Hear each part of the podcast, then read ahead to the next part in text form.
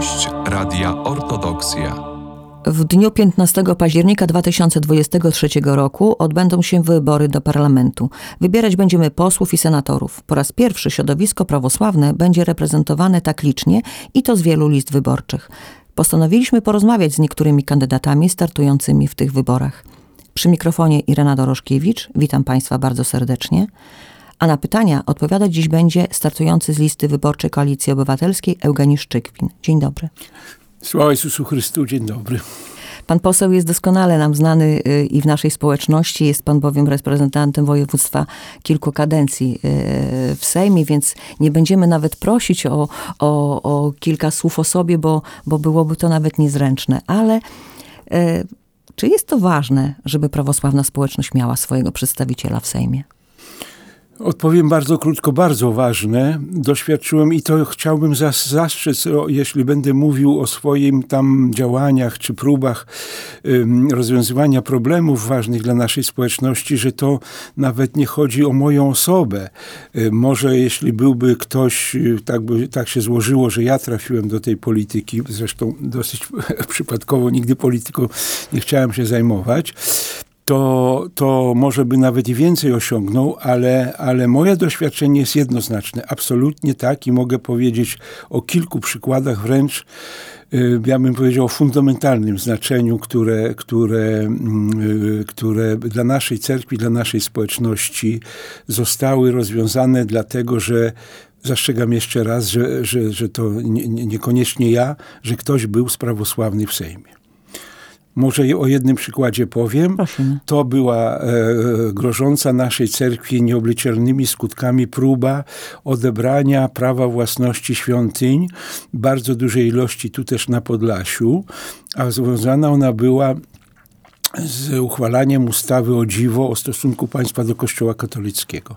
To było w 1989 roku i rząd wtedy jeszcze tak zwany komunistyczny, chociaż w Polsce to tacy komuniści byli, no, ale może młodzi ludzie nie pamiętają tego, PRL-owski rząd uzgodnił z Kościołem katolickim projekt, który miał być przyjęty, a wtedy decydowało oczywiście, Sejm był w dużej części fasadową instytucją, bo decyzje zapadały gdzie indziej. Decyzja zapadła, że będzie ta ustawa przyjęta. Ja nie miałem nic przeciwko tej ustawie, odwrotnie, ale przeczytałem zapis, jeden w projekcie, jeden artykuł, który mówił, z pamięci cytuję, że wszystko, nie było powiedziane w jakiej przeszłości, że wszystko, co w przeszłości było własnością Kościoła grekokatolickiego, w nawiasie unickiego, staje się z mocy ustawy własnością Kościoła katolickiego. Dzisiaj.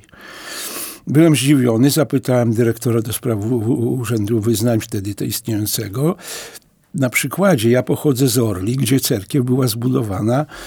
Ona oczywiście była później odnowiona, ale przed 1838 rokiem, czyli przed powrotem naszych przodków do prawosławia. Czy to oznacza, że ona stanie się z mocy prawa tej ustawy, a zastrzegam, że od tych postanowień było zapisane, nie ma odwołań. Do sądów nie można byłoby odwołać, czy to, że ona może stać się własnością Kościoła katolickiego. I on to potwierdził. No i tu już w skrócie mówię, była długa bardzo walka, długa. Ja byłem upoważniony i świętej pamięci Władyka Jeremiasz do reprezentowania naszej cerkwi i udało się przekonać, porozumieliśmy się z przedstawicielami Kościoła katolickiego, że do zachowania tak zwanej zasady status quo, że nie będziemy my mieli pretensji, oni nie będą, że zostawmy historię w przeszłości i zmieniono ten zapis i w ten sposób nie ma możliwości prawnej roszczeń, ani my nie mamy to, co...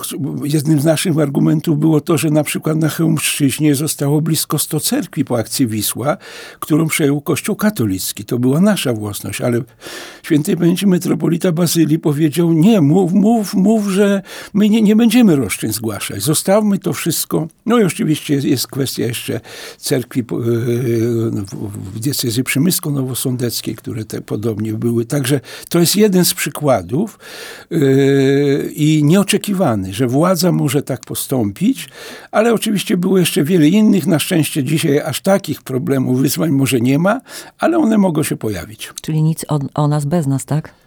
Też tak, trochę, tak, absolutnie tak. Na takiej zasadzie, tak. O takiej ogólnej oczywiście zasadzie. Mówi się też, że rozdział polityki od cerkwi, że nie ma w cerkwi miejsca na politykę. Jakby się odniósł pan poseł do takich słów? No zgoda, to jest takie zdanie często, ale z drugiej strony słyszymy i od naszych hierarchów, i od duchownych, może nie od wszystkich, że przecież cerkiew nie działa w próżni. Wspomnieliśmy o sytuacji prawnej. To, że Kościół, że nasza cerkiew, która doświadczyła od odrodzenia się państwa polskiego. Tyle prześladowań. Już apogeum to przecież było w 1938 roku masowe burzenie cerkwi prawosławnych na Chełmszczyźnie i południowym Podlasiu. To wszystko było w pewnym sensie związane, że nie mieliśmy unormowań prawnych. No więc jak cerkiew może wypełniać swoją misję, jeżeli urzędnik może wszystko ograniczenia robić? Przed wojną była w 1938 roku był wydany dekret, który nie wszedł w życie, w którym na przykład biskup mógł mianować bez zgody wojewody stróża cerkiewnego. Nawet zwizytować parafii nie mógł bez zgody wojewody i tak dalej. Więc jeżeli mówimy o tej takiej bieżącej walce politycznej, której jesteśmy świadkami, to tak, oczywiście, że nie powinna cerkiew być poza polityką. Każdy z nas ma swoje przekonania, może w sensie w sprawach gospodarczych, ekonomicznych, politycznych, międzynarodowych. Różnimy się. My nie jesteśmy z jednej gliny, że tak powiem, i możemy mieć, i to jest naturalne, chociaż ten w Polsce obecnej spór to już jest, to ja mam doświadczenie, to co się dzieje w Sejmie, żeby pani marszałek krzyczała na posła Ruska Onuca, a on do niej odpowiadał do obory, to przecież przechodzi granicę. Ale są sfery, tak jak powiedziałem o tej prawnej, no ale też oczywiście dotyczące też wartości chrześcijańskich. My jesteśmy w sytuacji, kiedy w Europie, w Czechach Zachodniej to już nastąpiła sekularyzacja w ważnym stopniu, następuje i u nas odchodzenie od cerkwi i wartości chrześcijańskich. I to, że Europa została zbudowana na fundamentach chrześcijańskich, jest wypierane na przykład z dokumentów Unii Europejskiej. Też później rozmawiać na ten temat, a proszę powiedzieć, czy jakieś szczególne priorytety są, jeśli chodzi o reprezentowanie prawosławnej społeczności w przyszłej kadencji sejmowej? Nie sieje wewnętrznego pokoju, czyli łagodzenie tych sporów, łagodzenie je. Ja w obecnym parlamencie to już nawet nie podejmuję rozmów, ale jak byłem w poprzednich, byli z ludźmi, z posłami, którzy nie mojego ugrupowania, no ale ludzie wierzący, związani z Kościołem katolickim, to myśmy prowadzili rozmowy często i ja do nich się zwracałem, że że Polska jest w sytuacji, o której marzyły pokolenia.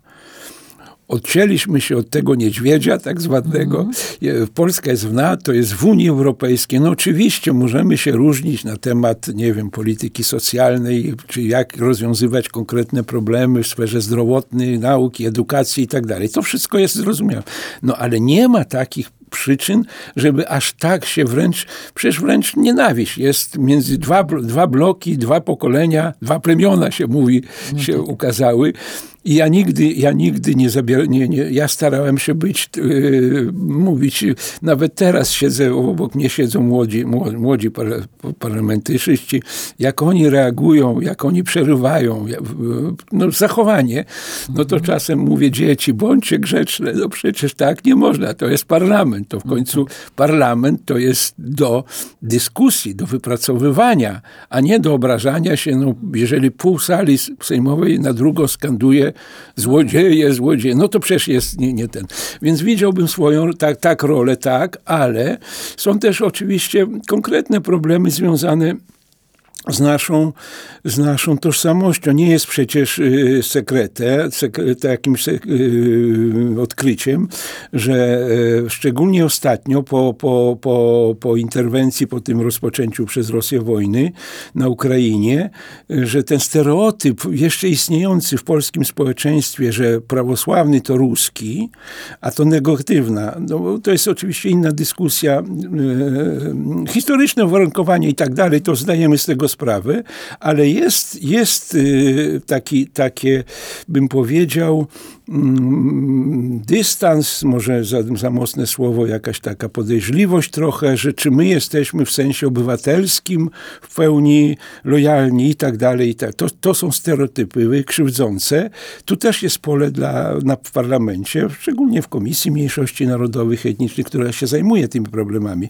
Ale oczywiście także pomoc mniejszościom narodowym. No w pierwszej chyba kolejności, że tak wymienię, tym, do których mniejszości należą prawosławni, więc Białorusini, Ukraińcy, Łemkowie, jest społeczność grecka, ale i inne mniejszości mają swoje problemy związane ze szkolnictwem, z edukacją, no, z zachowaniem najogólniej swojej tożsamości, swojej kultury, swojego języka. I tu jest pole dla takiego posła niesienie im pomocy. Ja mogę mówić dużo o przykładach, bo pracowałem i nad ustawą o mniejszościach i tak dalej, i w tej obecnej kadencji także. Tak sobie wyobrażam też właśnie, że dużo by pan poseł mógł powiedzieć. Jeszcze tutaj będziemy sobie mówić o różnych innych kwestiach właśnie też z przeszłości. Ale mówi się, że prawosławna społeczność jest na tyle niewielka, że powinna mieć jednego kandydata w wyborach do parlamentarnych, ponieważ większa liczba tych kandydatów może spowodować rozbicie głosów i w konsekwencji w zasadzie nikt nie wejdzie do Sejmu. No co pan na ten temat myśli? Podzielam te obawy, bo często ja to rozumiem, że nazwijmy to w dobrym sensie słowa przeciętny nasz wyborca, któremu, bo mówimy o takich, któremu nie są obojętne sprawy czy naszej prawosławia, cerkwi, czy narodowości, bo jesteśmy różni, tak jak mówiłem, ale jeżeli mówimy, że zależy nam i powinni, ja uważam, że to jest konieczna, to już ten jeden przykład podałem na początku, że potrzebna. Niestety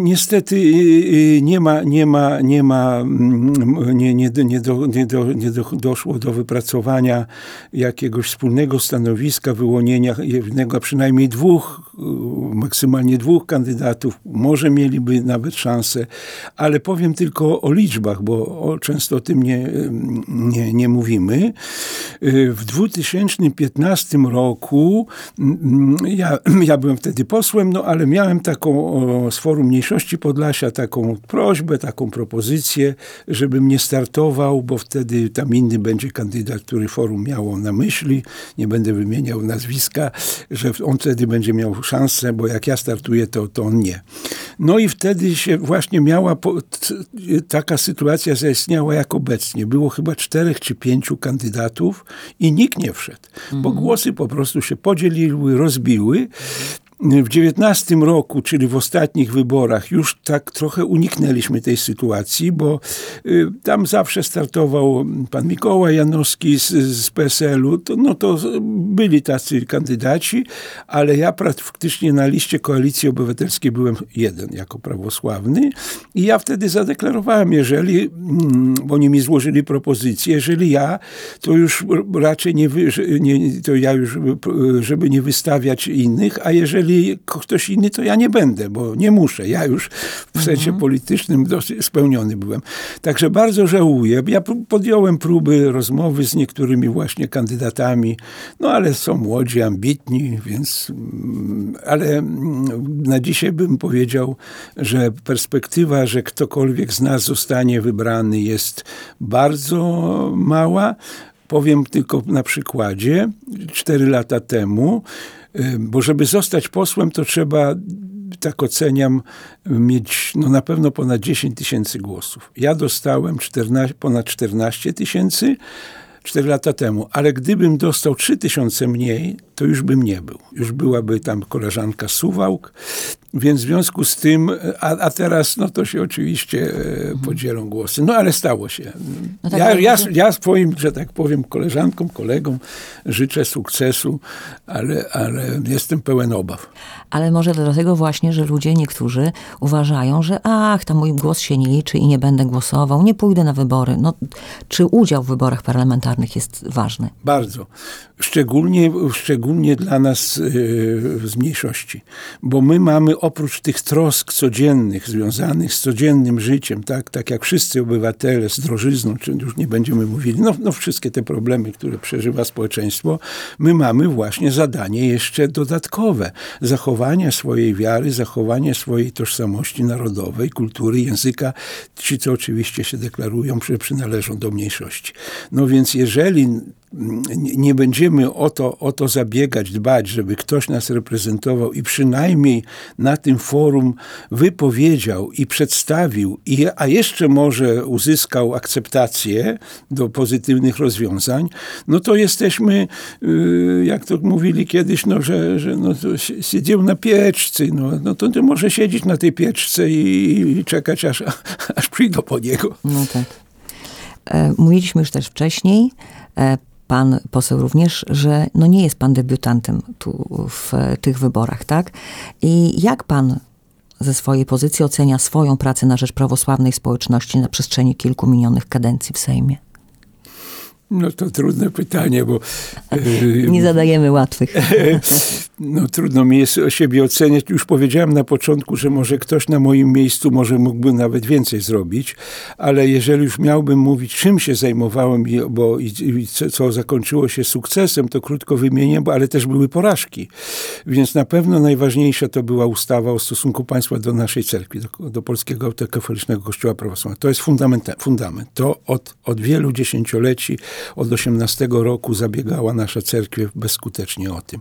Na pewno ważna była też, ja byłem posłem sprawozdawcą, ustawa o mniejszościach narodowych i etnicznych. To daje mniejszościom wszystkim w Polsce bardzo, bardzo trwały taki prawny fundament i oczywiście ona może być różnie też realizowana przez różne tam rządy, ekipy i urzędników, ale jest podstawa prawna, jest rozwinięcie konstytucyjnej zasady. Była tak ważna też dla naszej społeczności ustawa, którą ja zgłaszałem jako poselską, o finansowaniu z budżetu państwa Wyższego Seminarium w Warszawie. To była taka sytuacja, że wtedy zgłoszono, i to właśnie posłowie rządzącej koalicji wtedy obywatelskiej, dwie ustawy o finansowaniu katolickich uczelni. No a ja napisałem i zebrałem podpisy i to się szczęśliwie udało. I tu chciałbym przy okazji wymienić, podziękować też za pomoc. I mówię właśnie, jak ważne jest takie bycie trochę nie takim zakwalifikowanym, jednopartyjnym. Bo bardzo ważną wtedy rolę odegrała pani Barbara Kudrycka, która była nie w mojej frakcji, i pan poseł, który był przewodniczącym PiS-u, wtedy PiS był w opozycji, wyszło mi z głowy, zaraz przypomnę, który był przewodniczącym Komisji Sejmowej Nauki i Edukacji. Więc ta ustawa też została przeprowadzona. No były też jeszcze, trzeba było ustawowo przedłużać termin zgłaszania wniosków o zwrot nieruchomości, bo nie wszyscy baciuszkowie złożyli w terminie. To było tak, ale to trzeba było ustawowo załatwiać. No a największa porażka moja, to co nie udało się do dzisiaj rozwiązać, a próbowałem już w tej kadencji po raz trzeci, to jest uchwalenie ustawy, która by stwarzała sądom możliwość przyznawania zadośćuczynienia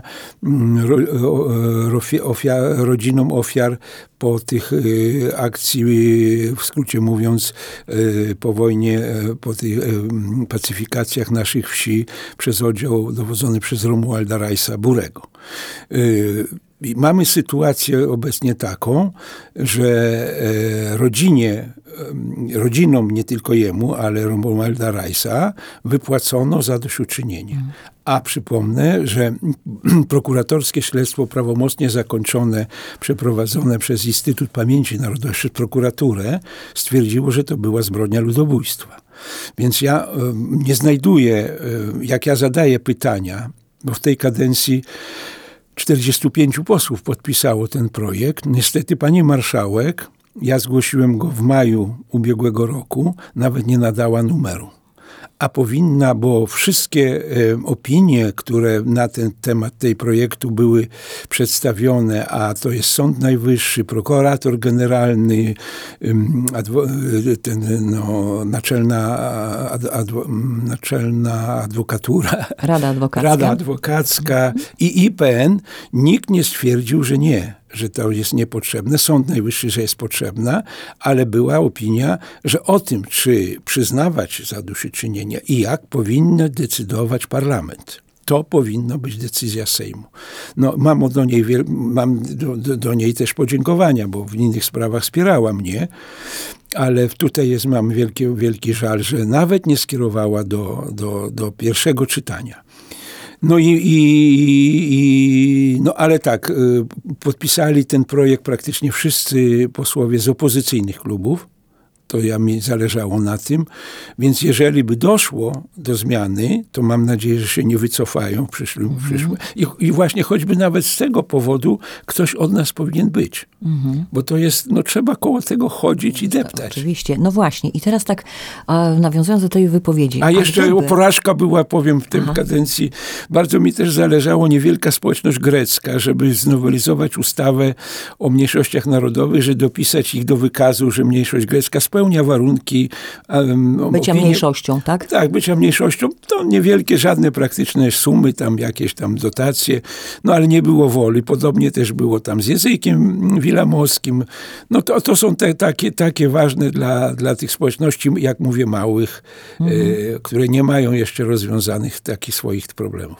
A no właśnie. I tak pomyślałam sobie teraz, gdyby na przykład tych posłów z naszego środowiska prawosławnego było więcej, to może się udałoby zrealizować te wszystkie zamierzenia, o których pan w tej chwili poseł mówi. I czy jest taka możliwość, na przykład w przyszłym parlamencie, takie hipotetyczne, przyjmiemy sobie optymistyczną taki scenariusz, że wszyscy kandydaci prawosławni tutaj z naszego terenu dostają się do Sejmu.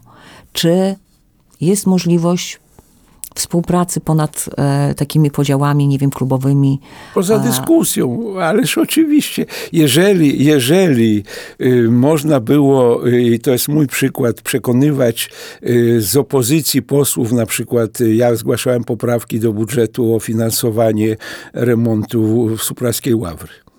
To przychodzili do mnie posłowie z rządu, bo każdy zgłasza, to jest taka praktyka, bo szkoła w moim okręgu, droga w moim okręgu i tak dalej. I z zasady jest to odrzucane, bo nie może być.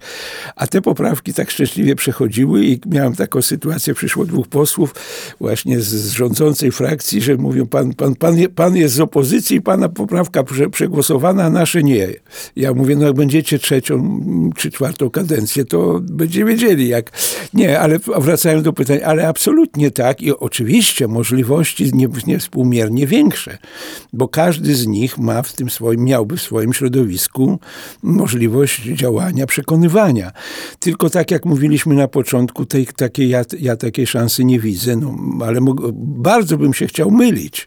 Dlatego właśnie mówię, taką hipotetyczną i bardzo optymistyczną sytuację załóżmy sobie, obyśmy. Co daj, Panie Boże. No to cieszyłoby nas wszystkich taka sytuacja. No to super. W ostatnim okresie został pan wybrany prezydentem Międzyparlamentarnego Zgromadzenia Prawosławia. Co to za funkcja i czego ona dotyczy? Och, to jest dla mnie było wielką niespodzianką. Międzyparlamentarne Zgromadzenie Prawosławia powstało równo 30 lat temu. Ja wtedy byłem posłem i zaproszono mnie jako jedynego prawosławnego. To było w Grecji, w Ormilii. I tam byłem bardzo zaskoczony, bardzo pozytywnie, bo pierwszy to był czas, kiedy po rozpadzie Związku Radzieckiego i Nowa Europa, że tak powiem, powstawała. Grecja była członkiem Unii Europejskiej. Polska jeszcze może nie myśleliśmy w ogóle o tym. Więc to był jakiś wzór. I oni to byli intelektualiści, ale też i duchowni byli zatosu mnisi. Oni jakby przedstawili potrzebę koncepcję, że my jako prawosławni powinniśmy nie być obojętni wobec tych procesów, które dokonują się w Europie, szczególnie po rozpadzie Związku Radzieckiego, i że powinniśmy próbować zaprezentować prawosławie, jego wartości, no oczywiście jako parlamentarzyści. I tu właśnie też powrót do pytania o politykę. No to parlamentarzysta to jest z definicji polityka.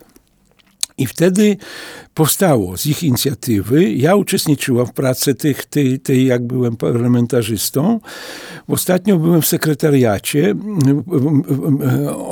to rozwinęła się bardzo ta organizacja, oni mają stałą współpracę z takimi ogromnymi organizacjami jak Panafrykański Związek, jest taki panafrykański, z afrykańskimi krajami. Tworzą zgromadzenie przedstawiciele 23 parlamentów z całego świata. I nie tylko prawosławni, że tak powiem, ale też myśmy zdecydowali, że dochalcedońskie kościoły, czyli Koptowie, Etiopczycy, Ormianie też są reprezentowani na wschodniej tradycji.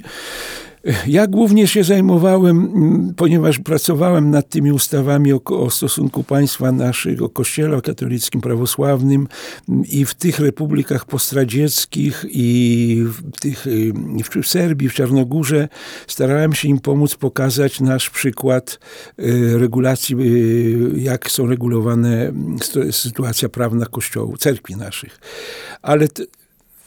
Ale oni mają bardzo dobre kontakty z Unią Europejską.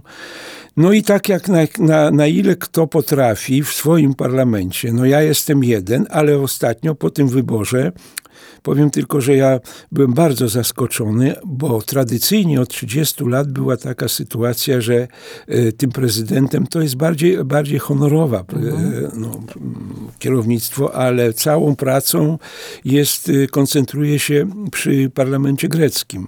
Sekretariat jest w Atenach. Że było już taką tradycją, że tym prezydentem przewodniczącym jest przedstawiciel rosyjskiej Dumy. No to największy kraj prawosławny, a Grecy byli sekretariat.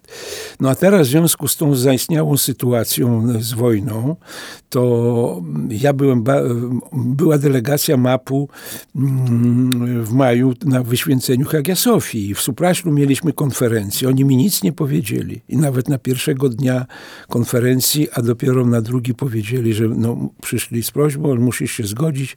Wszystkie delegacje już się zgodziły, żebyś został. No tak ja to powiedziałem, że nawet garnituru nie wziąłem na ten wyjazd. Byłem bardzo zaskoczony. No ale pomyślałem, jeśli już jest taka sytuacja, jeśli cokolwiek mógłbym w tym świecie prawosławnym ze swoją działalnością być pomocny, no to wyraziłem zgodę. No i teraz właśnie wróciłem przedwczoraj ze Stambułu, z Konstantynopola.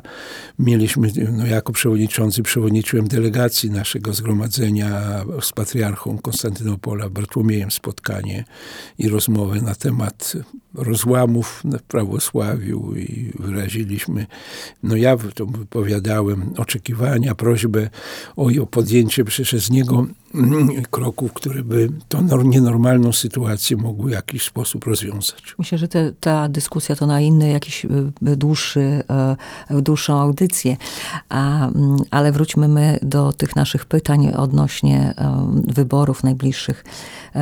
Takie teraz pytania. Już przejdźmy do takich twardszych pytań może.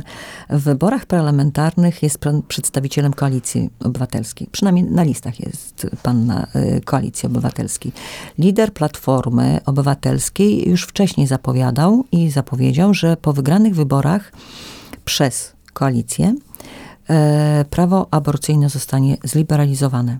Aborcja na życzenie do 12 tygodnia życia. Jakie jest pana stanowisko w tej kwestii? Ja od samego początku, bo ja przecież byłem wybierany z Sojuszu Lewicy Demokratycznej. Byłem z Chrześcijańskiego Stowarzyszenia, raz byłem jako z Komitetu Prawosławnego. Myśmy próby robili, tak co mówiliśmy na początku, można byłoby do tego wrócić, żeby był nasz komitet niezależny, jako tak się nazywali, Komitet Prawosławni.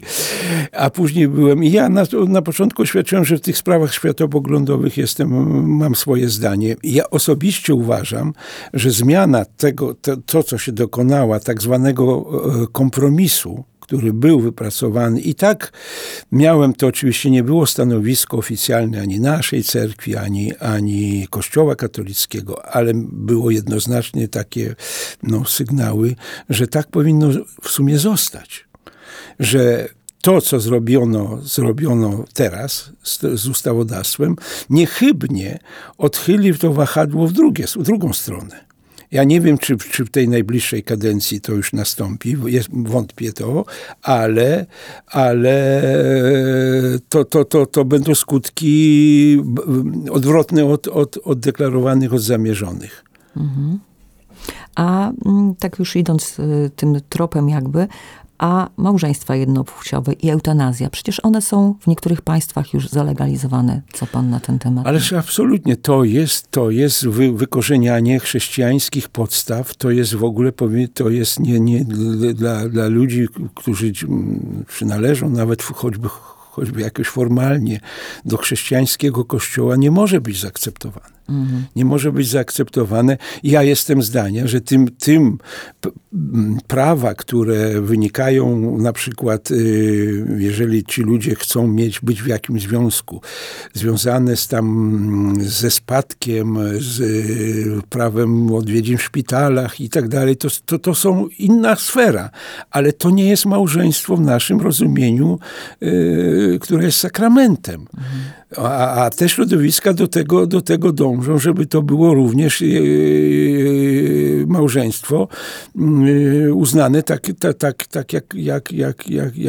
jak cerkiewne, jak każde inne. A tak na to zgody nie możemy wyrażać. Mhm. Eutanazja oczywiście jest poza dyskusją, to nie zabijaj, to jest, każdy powinien przecież to wiedzieć. Nawet ateista, tak? Nawet ateista. To prawda. Według statystyki GUS-u nasze województwo się wyludnia. Spadek liczby ludności w stosunku do wyników Narodowego Spisu Powszechnego z 2011 roku, czyli po 10 latach, miał miejsce aż w 106 gminach naszego województwa. Największy odnotowano w Dubiczach Cerkiewnych o 22%, w Czyżach o 20%, Nowy Dwór 20% i w Kleszczelach też o 20%. I też tam sobie wyczytałam właśnie na stronach Głównego Urzędu Statystycznego, że 6 gmin spośród 10 o największym stopniu wyludnienia to właśnie nasze, podlaskie. Czy zamierza się pan zająć takim problemem, w jaki sposób tego wyludnienia? Chciałbym i się zajmowałem, bo to jest jedna z najboleśniejszych spraw, ponieważ wyludnianie się wsi jest oczywiście jakby procesem trochę naturalnym, ale w powiecie hajnowskim przez 20 lat wyludnienie osiągnęło ponad 20%. To jest pierwsze miejsce w statystyce w Polsce, a na przykład w naszym województwie wysokim mazowieckim tylko chyba o niecałe 7%. I to ja podnosiłem wielokrotnie i nawet się udało na Komisji Mniejszości Narodowych jeszcze na początku kadencji, to było nawet takim zbiegiem okoliczności, ja przygotowałem, bo jaka jest forma parlamentarnej, że tak powiem, aktywności i możliwości. To są przede wszystkim, jeżeli oczywiście nie ma się przełożenia na rządzącego, to są dezyderaty komisji. To jest taka najpoważniejsza forma zwrócenia się do rządu. I udało się, ponieważ jeden poseł z rządzącej partii się pomylił przy głosowaniu. Komisja przegłosowała specjalny dezyderat w sprawie wyludnienia się tutaj tej naszej części. I tam To jest dostępne na stronach sejmowych i tam myśmy sformułowali konieczność podjęcia przez rząd działań przeciwdziałającym temu zjawisku. I oczywiście była odpowiedź nijaka. No, że to są lokalne, że projekty, programy, które samorządu wojewódzkiego, ale tutaj to jest właśnie przykład, jak my, niezależnie od tego, co myślimy, jak moglibyśmy razem być. Powiem tylko tak, że żaden kreujący się na działacza, czy jakiegoś lidera organizacji, już powiem otwarcie, i prawosławnych, z bractwa. Żadna z białoruskiej organizacji, żadna organizacja w tej sprawie nie zabrała stanowiska, nie podtrzymała mnie. A przecież nawet w dyskusji ja proponowałem, żeby przyjechali albo zdalnie mieli możliwość zabrać głos. Nikt, to dla mnie było takie przykre doświadczenie, że w tak ważnej sprawie, której przecież nie mamy różnicy zdań, nie było naszego głosu, no byłem samotny. Więc może to się zmieni, ale jeżeli to, wracając do tego naszego rozbicia, jeżeli my w nadrzędnych sprawach, a do takich należy właśnie problem wyludniania się, problem zachowania swojej kultury, tożsamości, nie będziemy umieli zająć wspólnego stanowiska, to oczywiście to będziemy zdani na łaskę i niełaskę rządzących i nie osiągniemy celu. Z tym wyludnianiem też związana jest kwestia starzenia się naszego społeczeństwa i tu wspominał pan poseł, że pochodzi z miejscowości Orla i też sięgnę do tych samych statystyk, że najwięcej ludzi, osób w wieku 65 i więcej to mieszka właśnie w gminach Dubicze Cerkiewny i Orla. Tak. Ale ja wyjechałem też z Orli. No właśnie. I do takich wyjazdowych też zaraz nawiążę do tych osób, które wyjeżdżają, bo młodzi ludzie wyjeżdżają, no wiadomo, za pracą najczęściej, tak? Na studia, już nie wracają do swoich miejscowości. I te osoby starsze, ci nasi rodzice, nasi dziadkowie zostają tam w zasadzie sami, tak? Bo no, część odwiedza swoich bliskich, a część mieszka gdzieś tak daleko albo nie mają czasu, bo pracują w jakichś korporacjach, czy też czasami nie mają też chęci do tego, żeby odwiedzać. I te osoby są najnormalniej w świecie samotne, tak? A brakuje im rozmów, bliskości. Czy ktokolwiek kiedyś się chciał zająć taką sprawą, nawet, no nie wiem, choćby i w Sejmie, bo to też istotna kwestia, bo my zawsze w zasadzie w Sejmie mówimy tak o przyszłości i tak jakby z tyłu głowy mamy zawsze tylko tych młodych ludzi, bo to ich dotyczy. A te starsze osoby? No tak.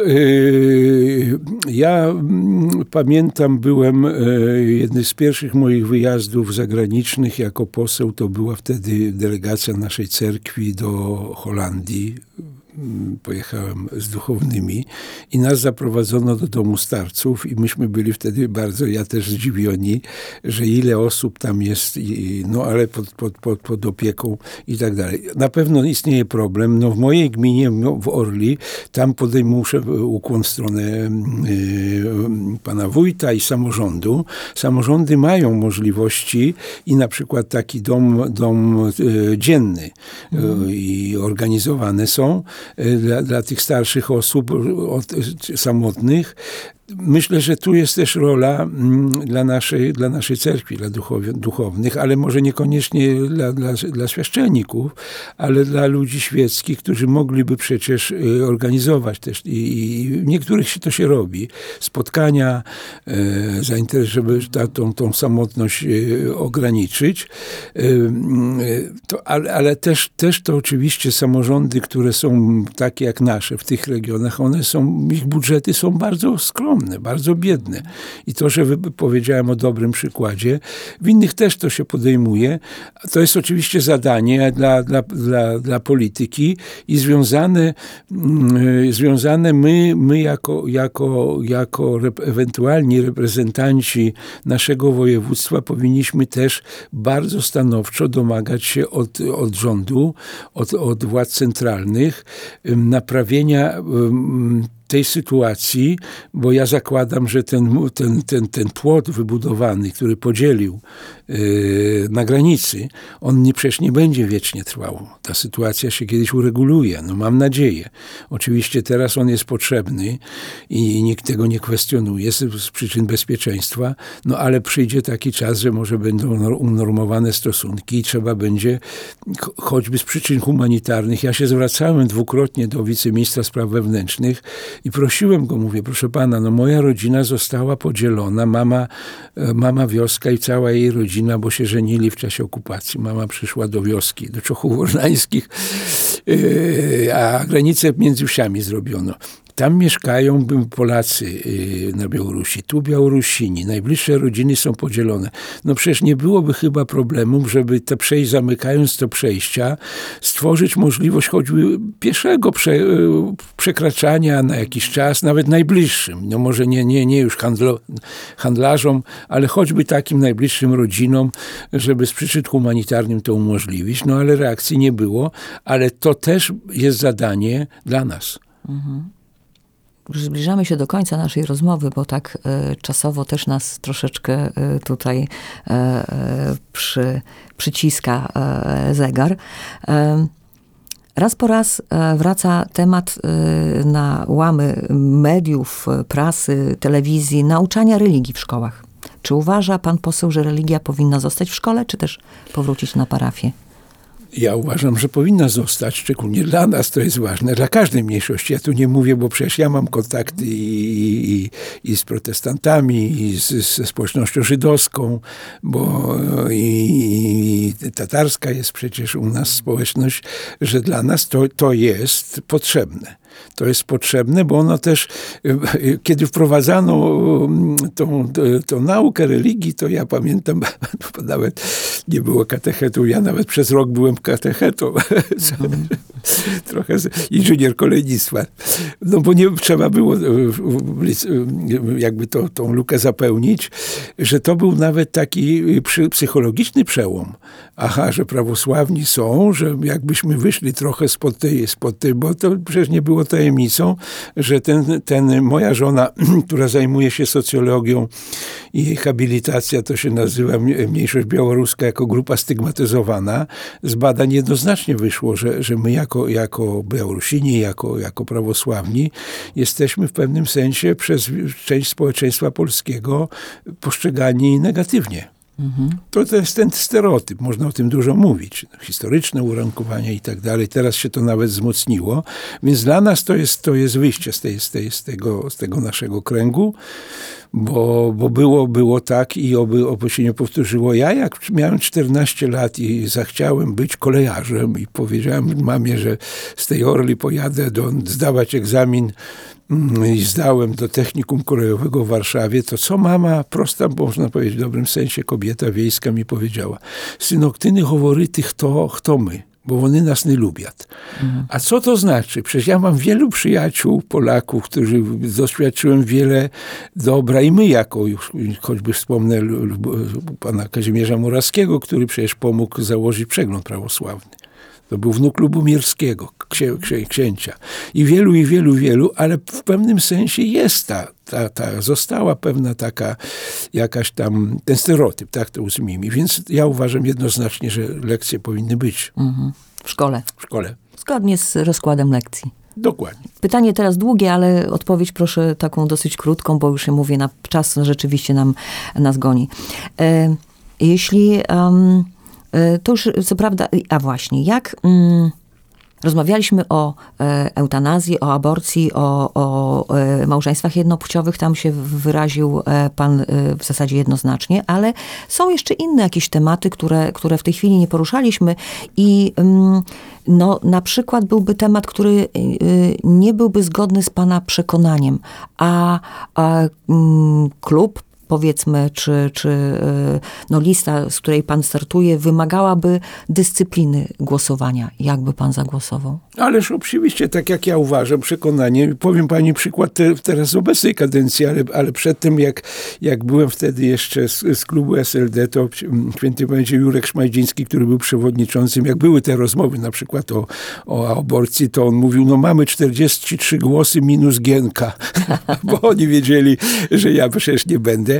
Ale była teraz taka sytuacja, że z tym projektem dotyczącym zadośćuczynienia ofiarom, po tym, w skrócie mówiąc, po tych działaniach Burego. I też w moim klubie nie było takiej jednoznacznej opinii. I ja powiedziałem, no to najwyżej mnie, bo jest pewien regulamin i że na przykład podpisywać projekt, który nie jest uzgodniony, nie jest zaakceptowany przez kierownictwo klubu, no jest złamaniem pewnej, no nazwijmy to, zasady czy dyscypliny. No ja oświadczyłem, że możecie mnie wyrzucić z klubu, ale ja ten projekt, ja znajdę posłów, którzy spoza naszego klubu podpiszą i zgłoszę, bo ja składałem takie deklaracje przed wyborami i ja to zrobię. Więc dla mnie kariera tam partyjna, czy polityczna, ja zresztą nie należę do partii, nie ma żadnego znaczenia. Absolutnie, jeśli niezgodne z moim przekonaniem, to ja nie zwracam żadnej na to uwagi, na konsekwencje, bo to zawsze tak postępowałem i tak będę. Państwa i moim gościem był startujący z listy wyborczej Koalicji Obywatelskiej Eugeniusz Czykwin. Bardzo dziękuję za rozmowę. Dziękuję bardzo. Rozmowę prowadziła Irena Doroszkiewicz. Dziękuję Państwu za uwagę.